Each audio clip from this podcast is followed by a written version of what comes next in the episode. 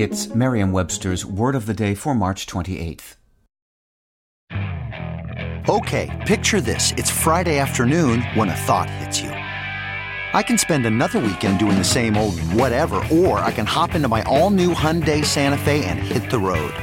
With available HTRAC, all wheel drive, and three row seating, my whole family can head deep into the wild. Conquer the weekend in the all new Hyundai Santa Fe. Visit HyundaiUSA.com or call 562 for more details. Hyundai, there's joy in every journey. Today's word is decimate, spelled D-E-C-I-M-A-T-E. Decimate is a verb that means to reduce drastically, especially in number, or to cause great destruction or harm to. Here's the word used in a sentence from the Honolulu Star Advertiser by Dan Nakaso.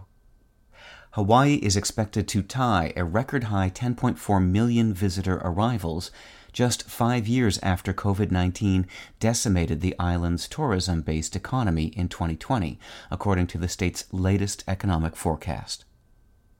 The connection between the word decimate and the number 10 harks back to a brutal practice of the army of ancient Rome. A unit that was guilty of a severe crime such as mutiny, was punished by selecting and executing one tenth of its soldiers, thereby scaring the remaining nine tenths into obedience. The word comes from the Latin decem, meaning ten.